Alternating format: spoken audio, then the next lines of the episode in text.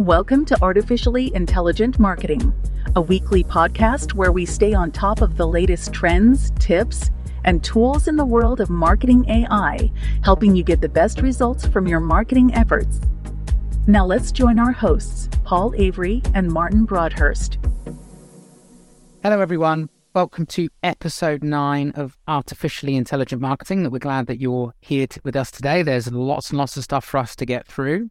We're going to look at some top stories where we're going to go into some depth. So today we're going to cover the EU's proposed new copyright laws for AI. Very important for marketers to know what's going on there.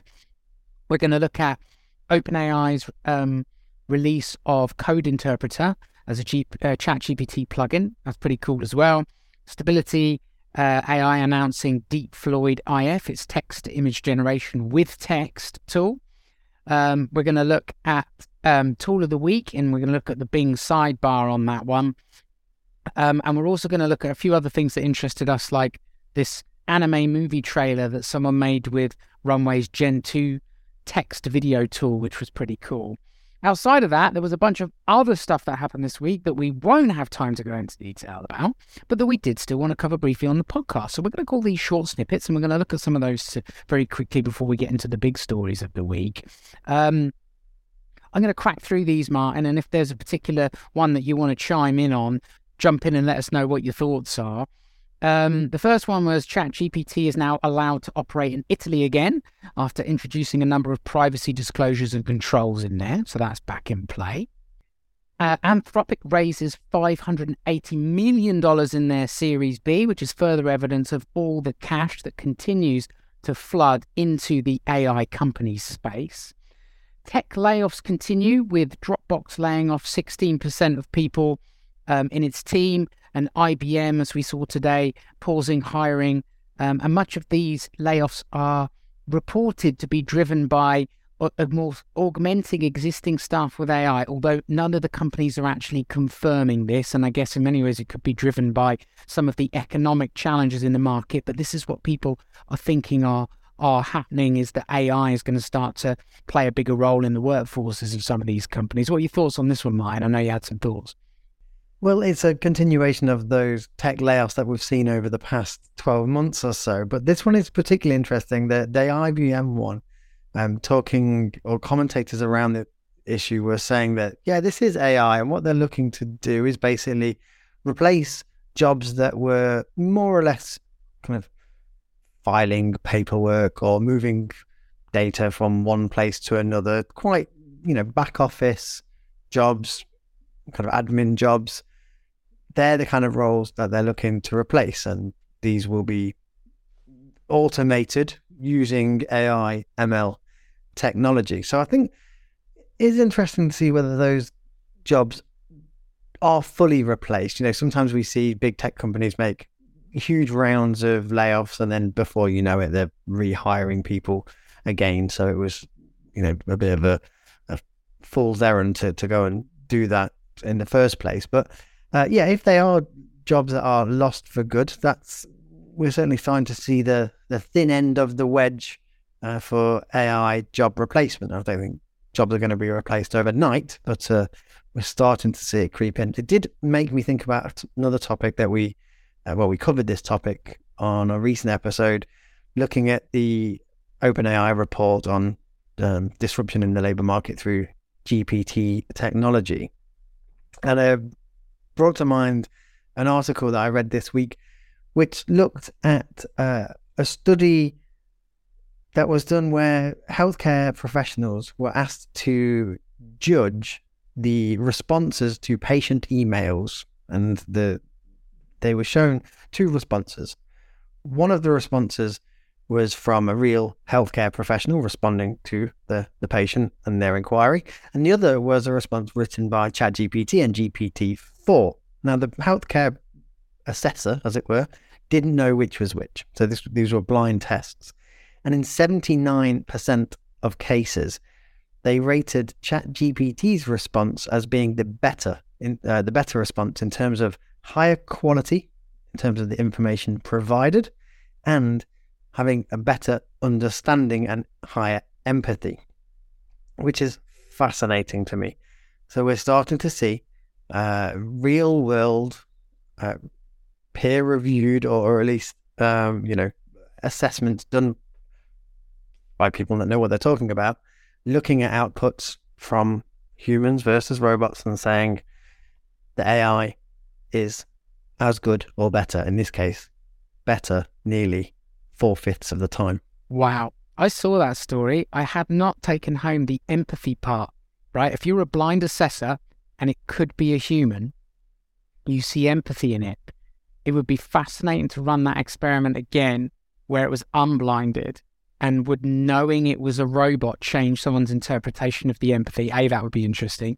B, does it matter? And would this therefore make an argument for not telling people when they're getting certain types of support by a robot, almost as part of a placebo effect, right? It's like for mental health support, we talked about this a bit on the podcast previously. Rating the large language model as being more empathetic than the humans. That's a little bit mind-blowing. Cool. Thank you for sharing that one, mine. One last quick snippet. I saw a graphic this week, Martin, showing the evolution of Midjourney from version 1 to version 5 and the quality of the images and the improvement, especially in the photorealism of the images, and getting rid of some of the junk that told you it was an AI image, like hands that had 42 fingers and stuff like that. And that's kind of mind-blowing because version 1 was launched just over a year ago, and the rumours are that version 6 is probably going to come out in the next month or two, which would be in line with the release schedule around Midjourney so far. So we talk a lot on this podcast about the pace of change. You just have to look at, if you can find online anyone, just Google and find those graphics that show the comparison from V1 to V5. Yikes. Like, where will we be in 6 to 12 months? The pace of change is astonishing. On the way back from a client meeting this afternoon, I was watching a YouTube video.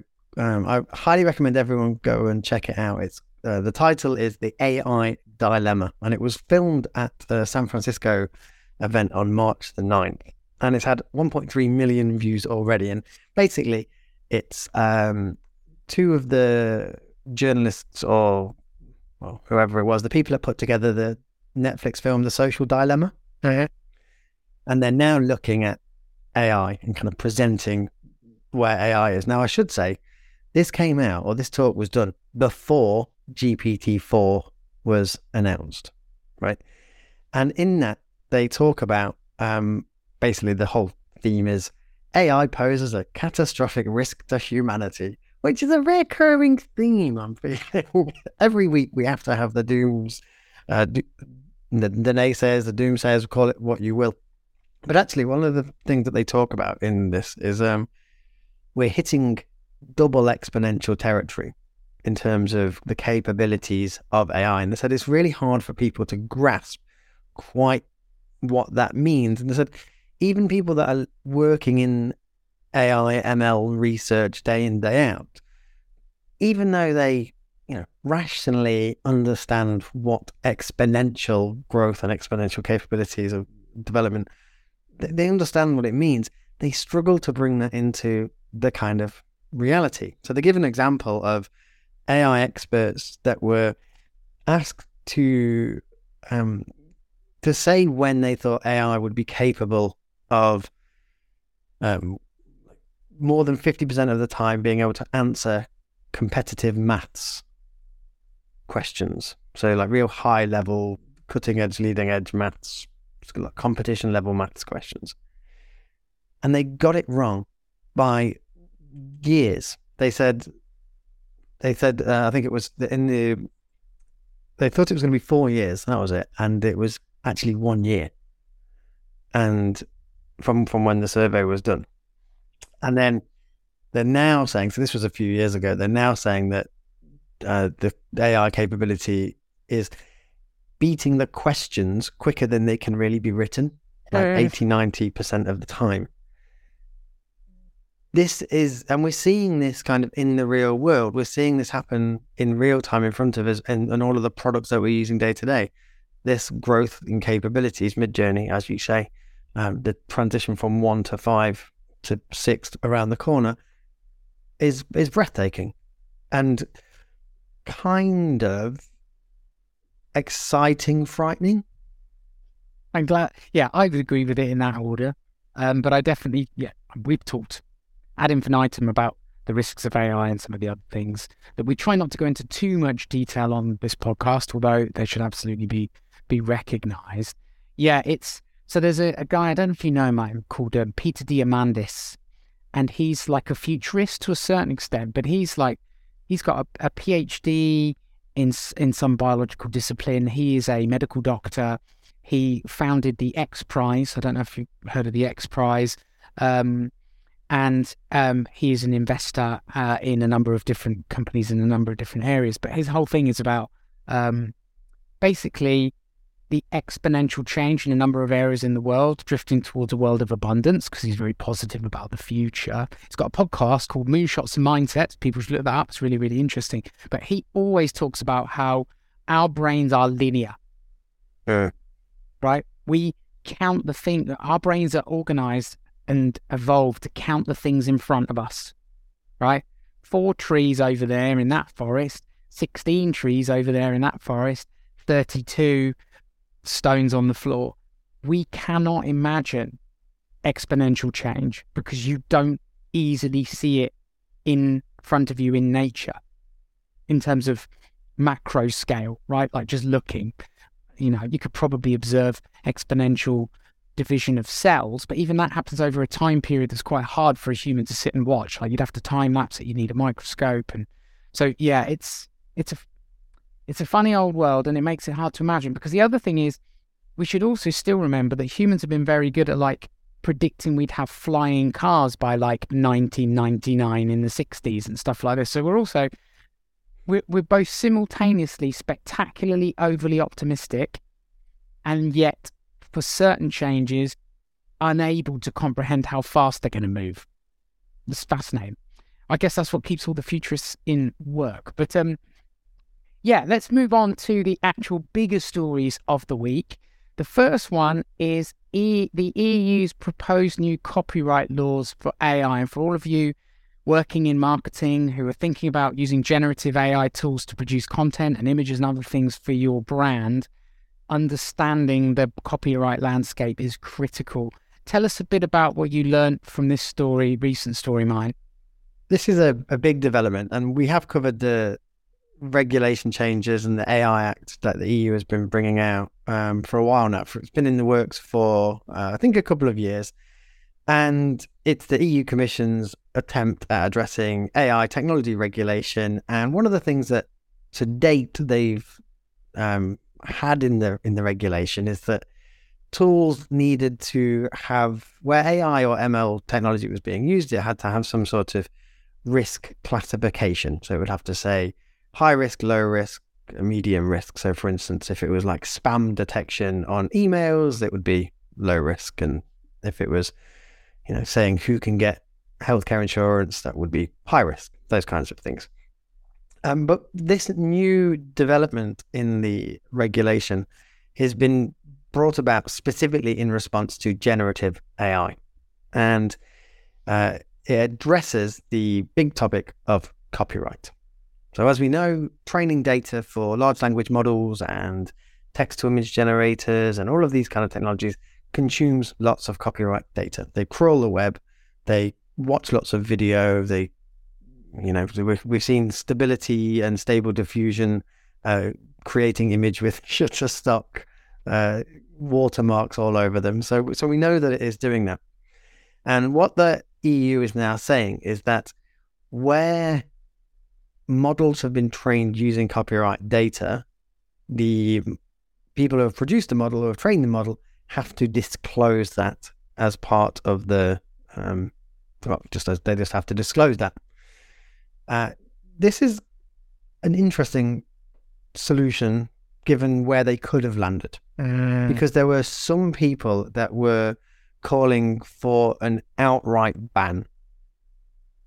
And until these tools can be sorted out, some of the more extreme voices were saying that they should just ban it completely. And this is seen as being a more moderating approach. And I think it's it serves the good middle ground. I certainly think from a marketer's perspective, or a content producer or a content creator's perspective, if we need to start thinking a bit more like Wired.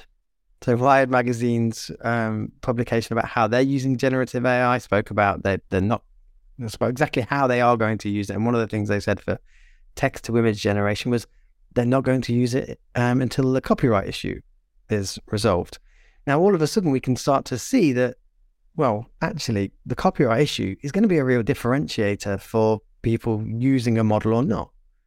If Wired magazine are saying, well, we're not going to use models that have been trained on copyright data, a tool like Adobe's Firefly, which has as one of its leading value propositions, we are not training our models on copyrighted data, well, that becomes a real sell, because you think, oh, well, I'll use that and I'm not at risk of ripping anybody off.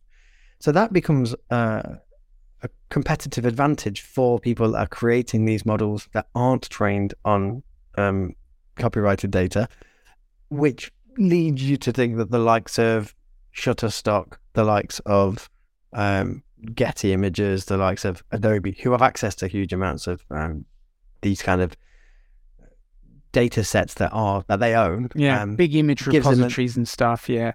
Yeah, they will be able to create the better, more compliant models in the future. Yeah, it's absolutely fascinating. I think I can imagine a world where certainly the bigger brands almost have to lean into those types of tools. It's just not worth their time to get caught up in any of these copyright issues. My experience playing with and reading about and looking at the ones that are trained on data that's owned by like Shutterstock Images or Adobe is that they are limited in comparison. I think I saw online an example where someone was trying to create some interesting images with Deadpool. And of course, I don't know, I think it was Adobe Firefly.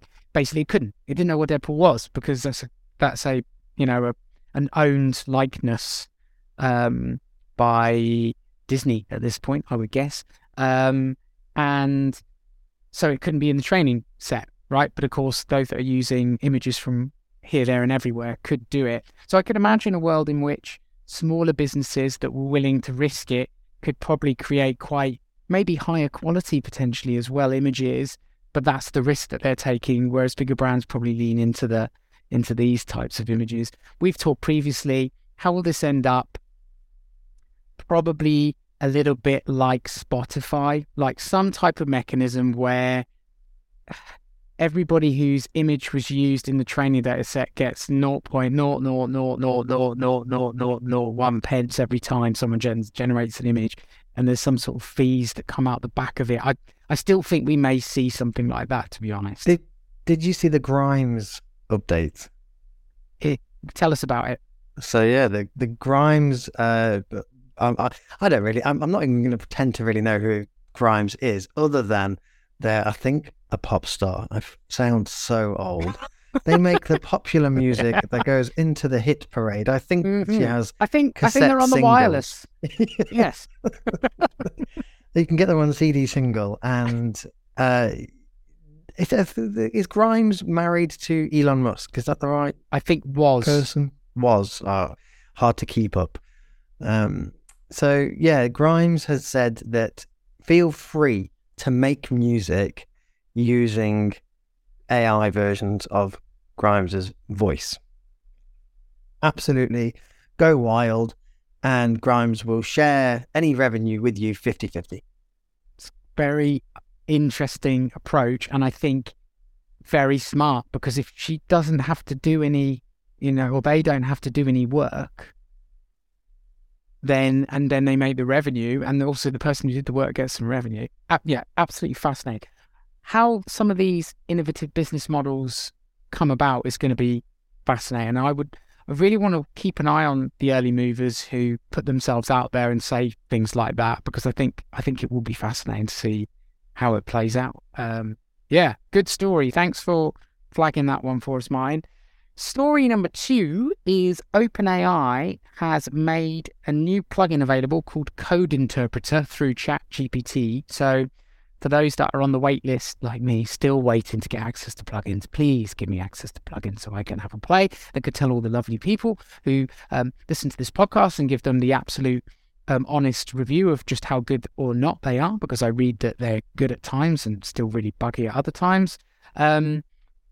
This new one is making a few waves this week because it allows you to analyze and interpret data. So I've seen some reports suggesting it can deliver the same sort of value as a junior level data analyst. The inference being it could replace a junior level data analyst. The way that it works is you upload a data file via CSV, and then you ask for trends, insights on the data. You can get it to plot things for you.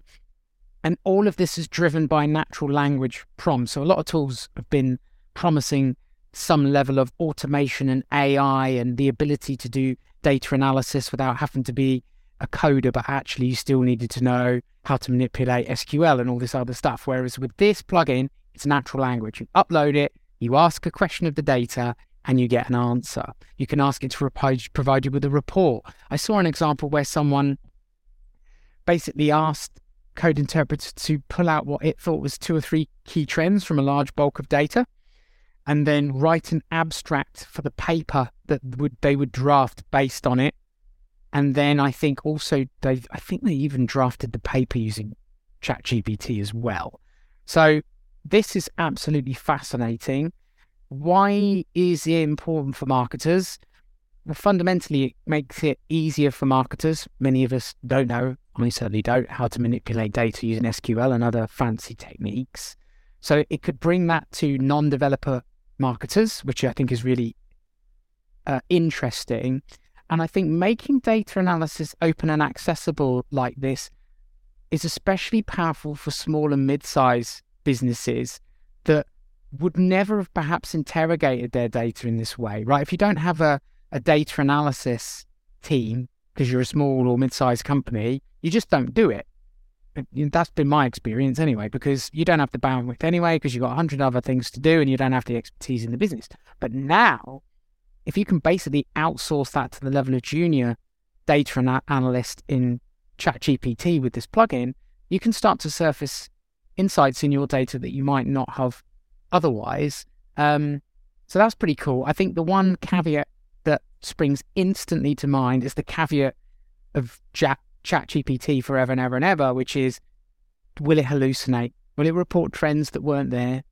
If it's only able to perform at a certain level, it's best piloted, this has been my experience with ChatGPT at least, by someone who has more insight than the tool, right? You ask it to put together 10 points for a blog post on a particular topic. You need to be an expert yourself in the topic to make sure that those 10 points are all accurate and relevant and interesting and that it's not full of hallucinations and junk.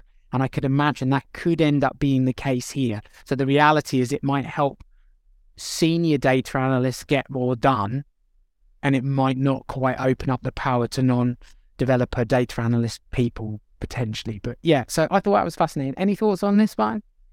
I think actually using it as a non-data analyst will be a bit of a stretch for a lot of people, for the reasons that you've identified. But I think you don't know what you don't know. That's the issue. So you can stick a load of data in and be like, tell me some things or produce some interesting graphs.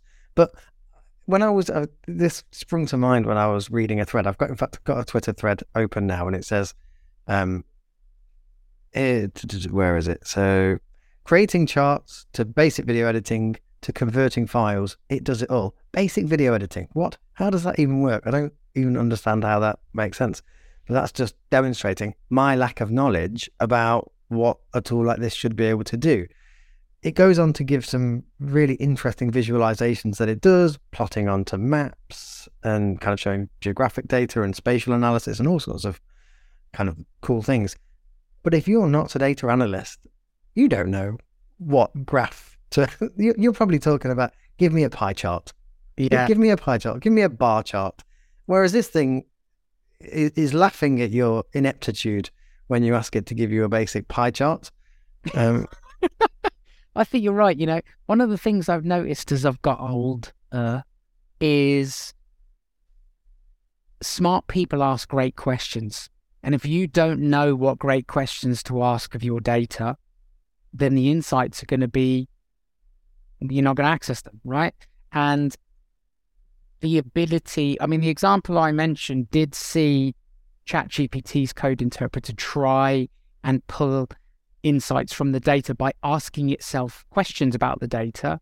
But obviously, some people have reported that it's more like a junior analyst. So one assumes its ability to ask great questions and great follow-up questions, right? It's like,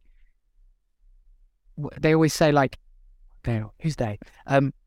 One thing I always think about is if you really want to get to the nub of a subject, there's like models like the 5 whys, right? It's not the first question where the real interesting stuff is. It's, okay, well, what drove that? And what drove that? And what are the underlying factors of that? And then you get to something interesting. So yeah, can these tools really do that? I think you're right, Martin. I think that's where experts piloting the machines are still going to be super valuable. I think you're absolutely bang on. Right, let's get ourselves on to story number 3, which is Stability AI have announced DeepFloyd IF, which is a text-to-image generation tool, but it actually produces nice text, which has obviously been a major bugbear of most of the tools available so far. Tell us about this one, Mike. Yeah, so the only one that I'd seen do this before, the only text-to-image generation model I'd seen produce text, was the research paper that Google published with Google Party last year. They announced it just after they announced Google Imagen. And that was a huge data set. It was a massive amount of parameters. It was, I think it was like 20 billion or something, which was far, far greater than the others. But Stability AI have released DeepFloyd IF, a state-of-the-art text-to-image model that generates high-quality images from text prompts. So it uses the same underlying interface. So we're all familiar with, you write in some words and you get an image. Incredible abilities with photorealism, and it can generate in different aspect ratios, and the text generation on it. So a couple of interesting examples with shop signage and graffiti and things like that is incredible. Now, when you look at it, it's a different model to, or it's a different text generation style to the diffusion models that we've seen to date. That's the technology, the way the model creates the image was through diffusion, hence Stable Diffusion on the previous model. With this one, it creates a 64 by 64 pixel image and then kind of upscales it from there. And it's a really interesting approach. To completely reading the paper, I mean, it gets far more technical than my small brain can handle. But just seeing a different approach to image generation was quite fascinating to understand how you can get text created. It's much easier to create text when you kind of scale it down to 64 by 64 pixels and then expand out from there. So yeah, another interesting model for marketers to look at, because this is really going to, let's be honest, we've all been itching for the moment we can create images with real text in them. It's been one of the things holding back text to image from being something that's kind of truly useful in a lot of instances. Text was always one of those things that was an artifact that you would spot straight away. And now we can see good, high quality images. Potentially seeing this being integrated into tools like Canva, that'll be very interesting for marketers to get their hands on it, not having to kind of, well, as with all of these kind of tools, you want a good UI. You want a nice, easy way to interface with it. I wouldn't be surprised if Stability AI implement it within ClipDrop. That was the tool of the week from a recent episode.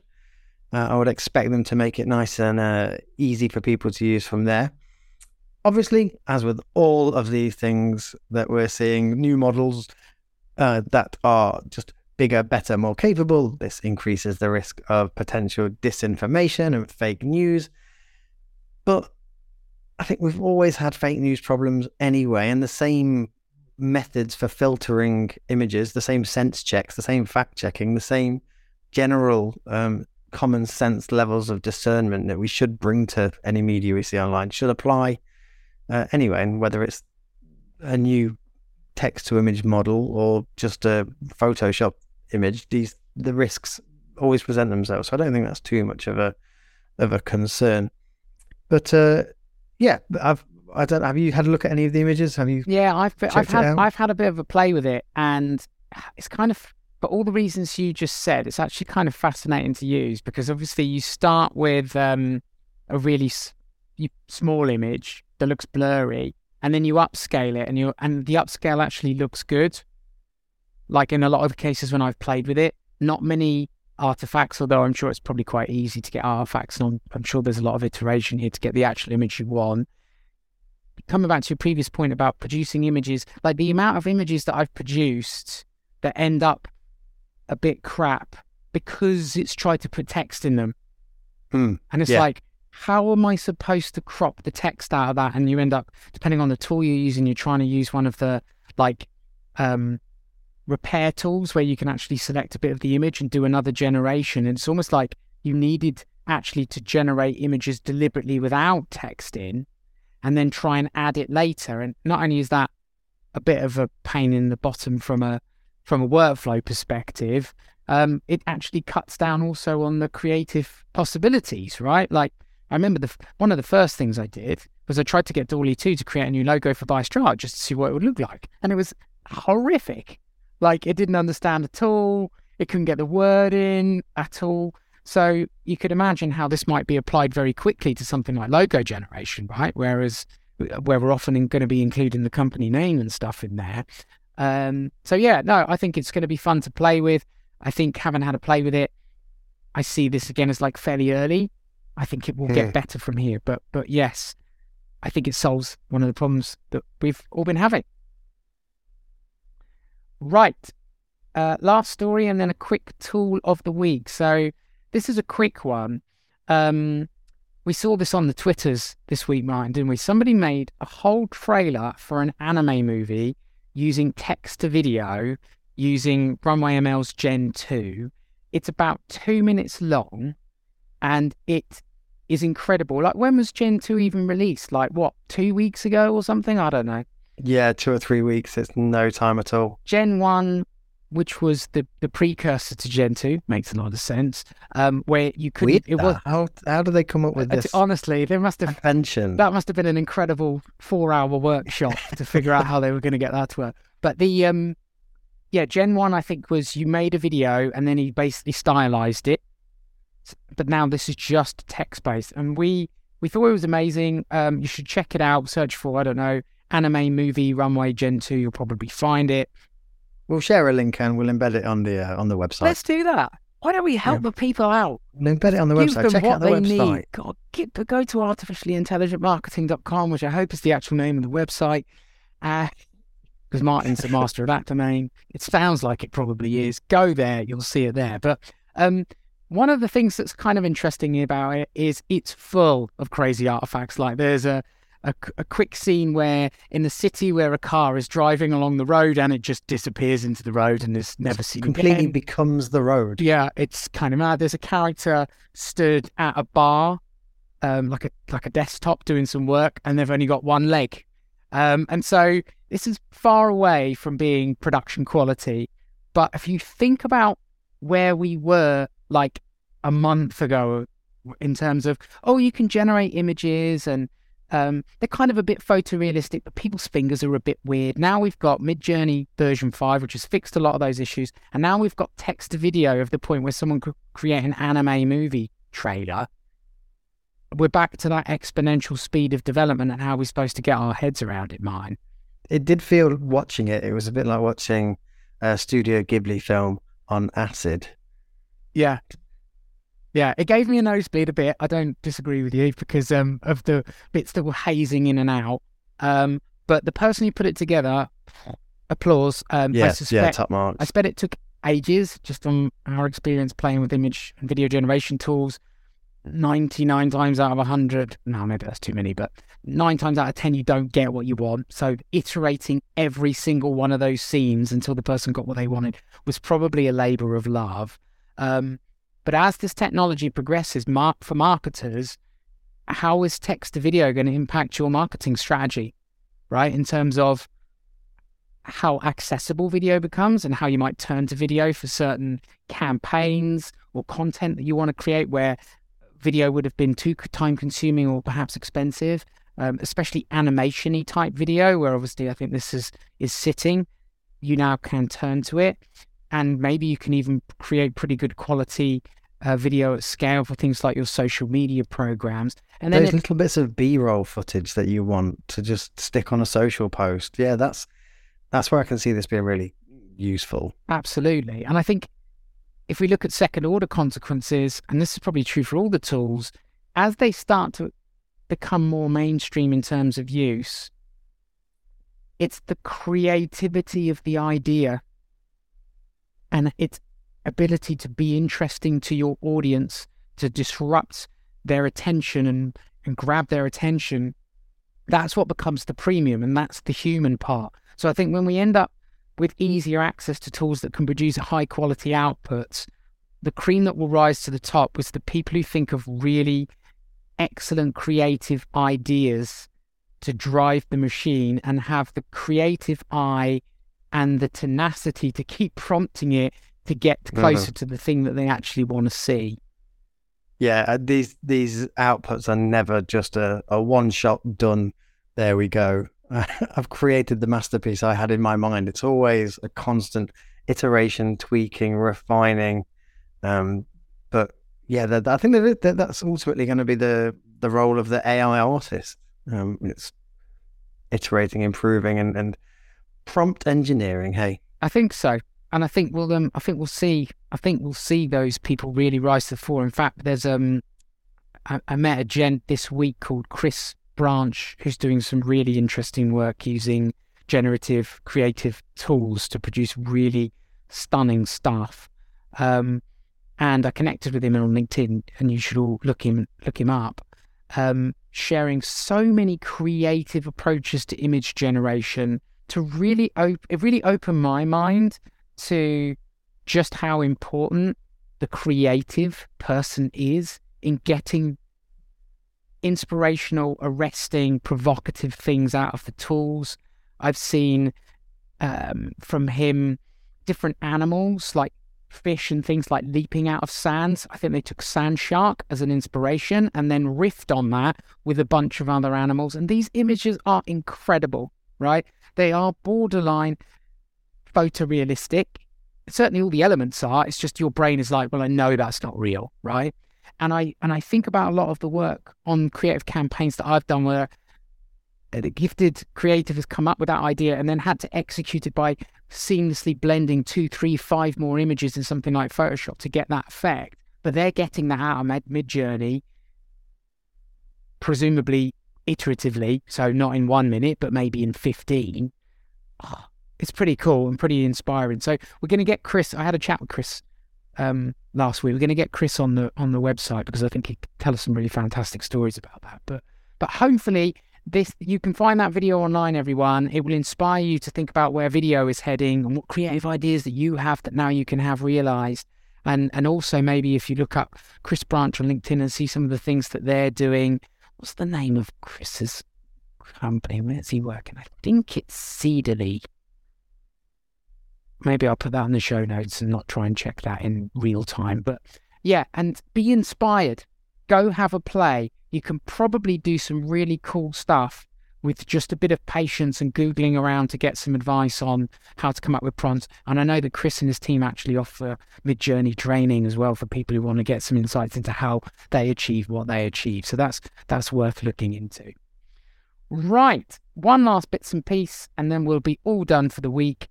Tool of the week this week is a strange one. Probably doesn't sound like much of a tool, but I've been playing with it this week, and I think I'm going to change my behaviour quite a lot based on it. Ooh. It is it's not particularly new, although it's relatively new. I think it came out in maybe mid-March. So for users of Edge, the browser from Microsoft, of which I was not one, I have been a Chrome user for many, many, many years, you can now access the Bing chatbot in the sidebar. And actually, as much as it gives you access to a lot of the things that you can access through Bing when you go to the chatbot thing, which includes a lot of ChatGPT-like tools, like creating copy, writing blog posts, summarizing things, all with the power of the ability to actually browse the web, which for those of us who don't have the access to that plugin within ChatGPT yet, is a great way to start experimenting with how that functionality might work for you by using Bing. But you can use it in the sidebar. Where did this get a bit ninja for me was when I was inspired to try some of the tools within there by opening up Google Drive files like Google Docs and also OneDrive files like Microsoft Word documents, both of which obviously you can do in the browser. Now you can select text in those documents and you can click a button and it pushes it instantly into the Bing sidebar, which you've got open side by side. And then you get a bunch of options like you can ask it to explain the text, revise the text, summarize the text, or expand the text. And why I thought this was cool is, in essence, this is like a mini preview of what Copilot, Microsoft Copilot might be like, right? So for those of you that do a lot of editing in the browser, if you're doing it in Edge, you can actually now start to edit your emails and your text in your documents that you're writing, and you can tap into some of this generative AI power. From the play that I've had, it's very text-driven, so it doesn't appear to have any of those upgrades from the Copilot launch video in terms of you can't manage data or do anything cool in Excel, and I don't think you can particularly do anything easily. I think it does image generation. Does it do you can do image generation, but I don't know if you can do it within, say, the PowerPoint environment. No, I think you can't. It's almost like more like limited to the Edge environment, isn't it? Yeah, it's kind of like a Dolly type prompt to get yourself an image. Fascinating nonetheless. We talked about what this would do to the Google ecosystem a couple of weeks ago, and I seem to remember us coming to the conclusion that getting people to change their behavior and move from one system to another would be quite hard, but if they added enough value, then you might.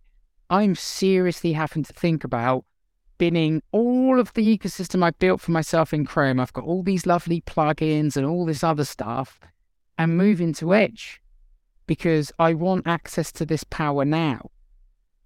And to my understanding, other than third-party tools that I could install as Chrome plugins, that if I'm honest, I don't entirely trust because I don't know where my information is going. Like, what if I'm working on a sensitive internal project here at Bystrara? I don't necessarily want to highlight a piece of text, send it off through a third-party tool where the third-party provider gets to see it.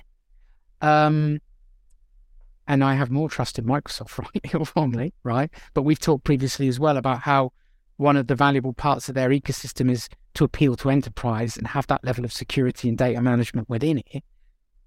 I'm thinking about it. I'm thinking about going to Edge so that I can get this power. I've been playing with it for a few weeks and I have it open. I have two browsers open at any given time. Now, I ditched Chrome a while ago. I find it a bit of a resource hog. But I have Vivaldi, which is my daily driver. And I have on my second screen Edge with... the other day, I found myself in the absurd situation where I had Bard open on my main chat with a sidebar of Bing Chat with Claude by Anthropic on my main screen in Vivaldi, and I was jumping between the three of them, putting in different prompts, trying to get the best outputs. But yeah, as a tool just integrated into something that's just always there, having it in the sidebar is really neat. It's so convenient, and it does give... I mean, it's got GPT-4. It gives high quality outputs. I love the compose option as well. Again, as with all AI tech at the moment, I think the big developments are really coming out in the UI. You know, how easy do they make it for the end user? And Microsoft have done a good job with that by saying, hey, look, you can have a chat with us in the chat mode, but if you click on the compose mode, you can write a blog post. And do you want a small, medium, or long blog post? Yeah, that compose window is cool. Do you know how long the long is, so to speak? Because I haven't played with it in enough detail to say. So I did one, I was doing a live demo with a group the other day, and it came out at around 700, 800 words for the long. Okay. I think in general, I'm finding my generation needs a more than that, which I think is one of the things that's put me off the Bing ecosystem as well. And I probably still use ChatGPT 4 for that reason. But yeah, okay. I think it's definitely something to play with. On your multiple tabs, I mean, yeah, I think you've got a software problem. Honestly, they're mine. I have a problem. They tried to make him go to rehab, and he said no. And he asked ChatGPT whether he should go and how he should deal with his addiction. And he found that the therapist was very empathetic. And no, he didn't. ChatGPT said, "I'm not a trained therapist. I can't possibly advise you." And so then he jailbroke it instead. Yeah, and then it gave him all the goods, and it was like, yeah. It's no hope for you, Martin. I've been watching you and I've been looking at all your prompts, and you can't try and give out. You'll never be able to. Just embrace the darkness. Some of that might be true, but most of it's probably junk. Cool. So that's Tool of the Week. Go and have a play with the Bing sidebar if you haven't, because it's kind of very interesting and in how it might augment your work and make actually a few things all in one place a bit easier. I think that's it from us this week, Martin. Was there anything else you wanted to share with the lovely folks at home? I just want to make everyone aware that Derby County play Sheffield Wednesday this weekend, final game of the season. If we win, we're in the playoffs. If we draw and Peterborough don't beat Barnsley by 3-0, we're in the playoffs. It's all to play for. Come on, you Rams, let's have it. I love the fact you've shared that, like all of the listeners don't already know. Like, Derby County, for our listenership, is the new Wrexham. Like, they want to know when the Disney Plus series is coming out. I desperately want you to get in the playoffs, because we all know that the most Derby County thing that Derby County can do is lose the playoffs 2-1, having been 1-0 up in the 89th minute. I would predict, I'd put money on that happening, honestly. And then I can tease you about it. I will weep into my GPT-powered therapist's arms. Don't worry, you can just get another AI software subscription to play with and you'll forget all about it. Right, that's quite enough absolute nonsense for one week. We hope you've all enjoyed this. If you have, please subscribe. If you have other marketers that you know and you think that they may benefit even from a little bit of this, even though there's a lot of inane chatter in it, please do share it with them as well. We really appreciate it. If you've got any feedback, please hit us up on the Twitters or the LinkedIn. We'd love to hear it. If there's topics you'd like us to feature, let us know. If there's ninja applications of AI and marketing that you've read about or seen, share them with us. We want to see them. We'd love to hear what you've got to say. Anybody who's doing cool stuff with AI and wants to come on the podcast as an interviewee, we'd love to hear from you as well. Just get in touch with us, really. We'd love to hear from you. Have a lovely week, everyone, and we will catch up with you next week. Cheers, Martin. Cheers. Bye. Bye. Thank you for listening to Artificially Intelligent Marketing. To stay on top of the latest trends, tips, and tools in the world of marketing AI, be sure to subscribe. We look forward to seeing you again next week.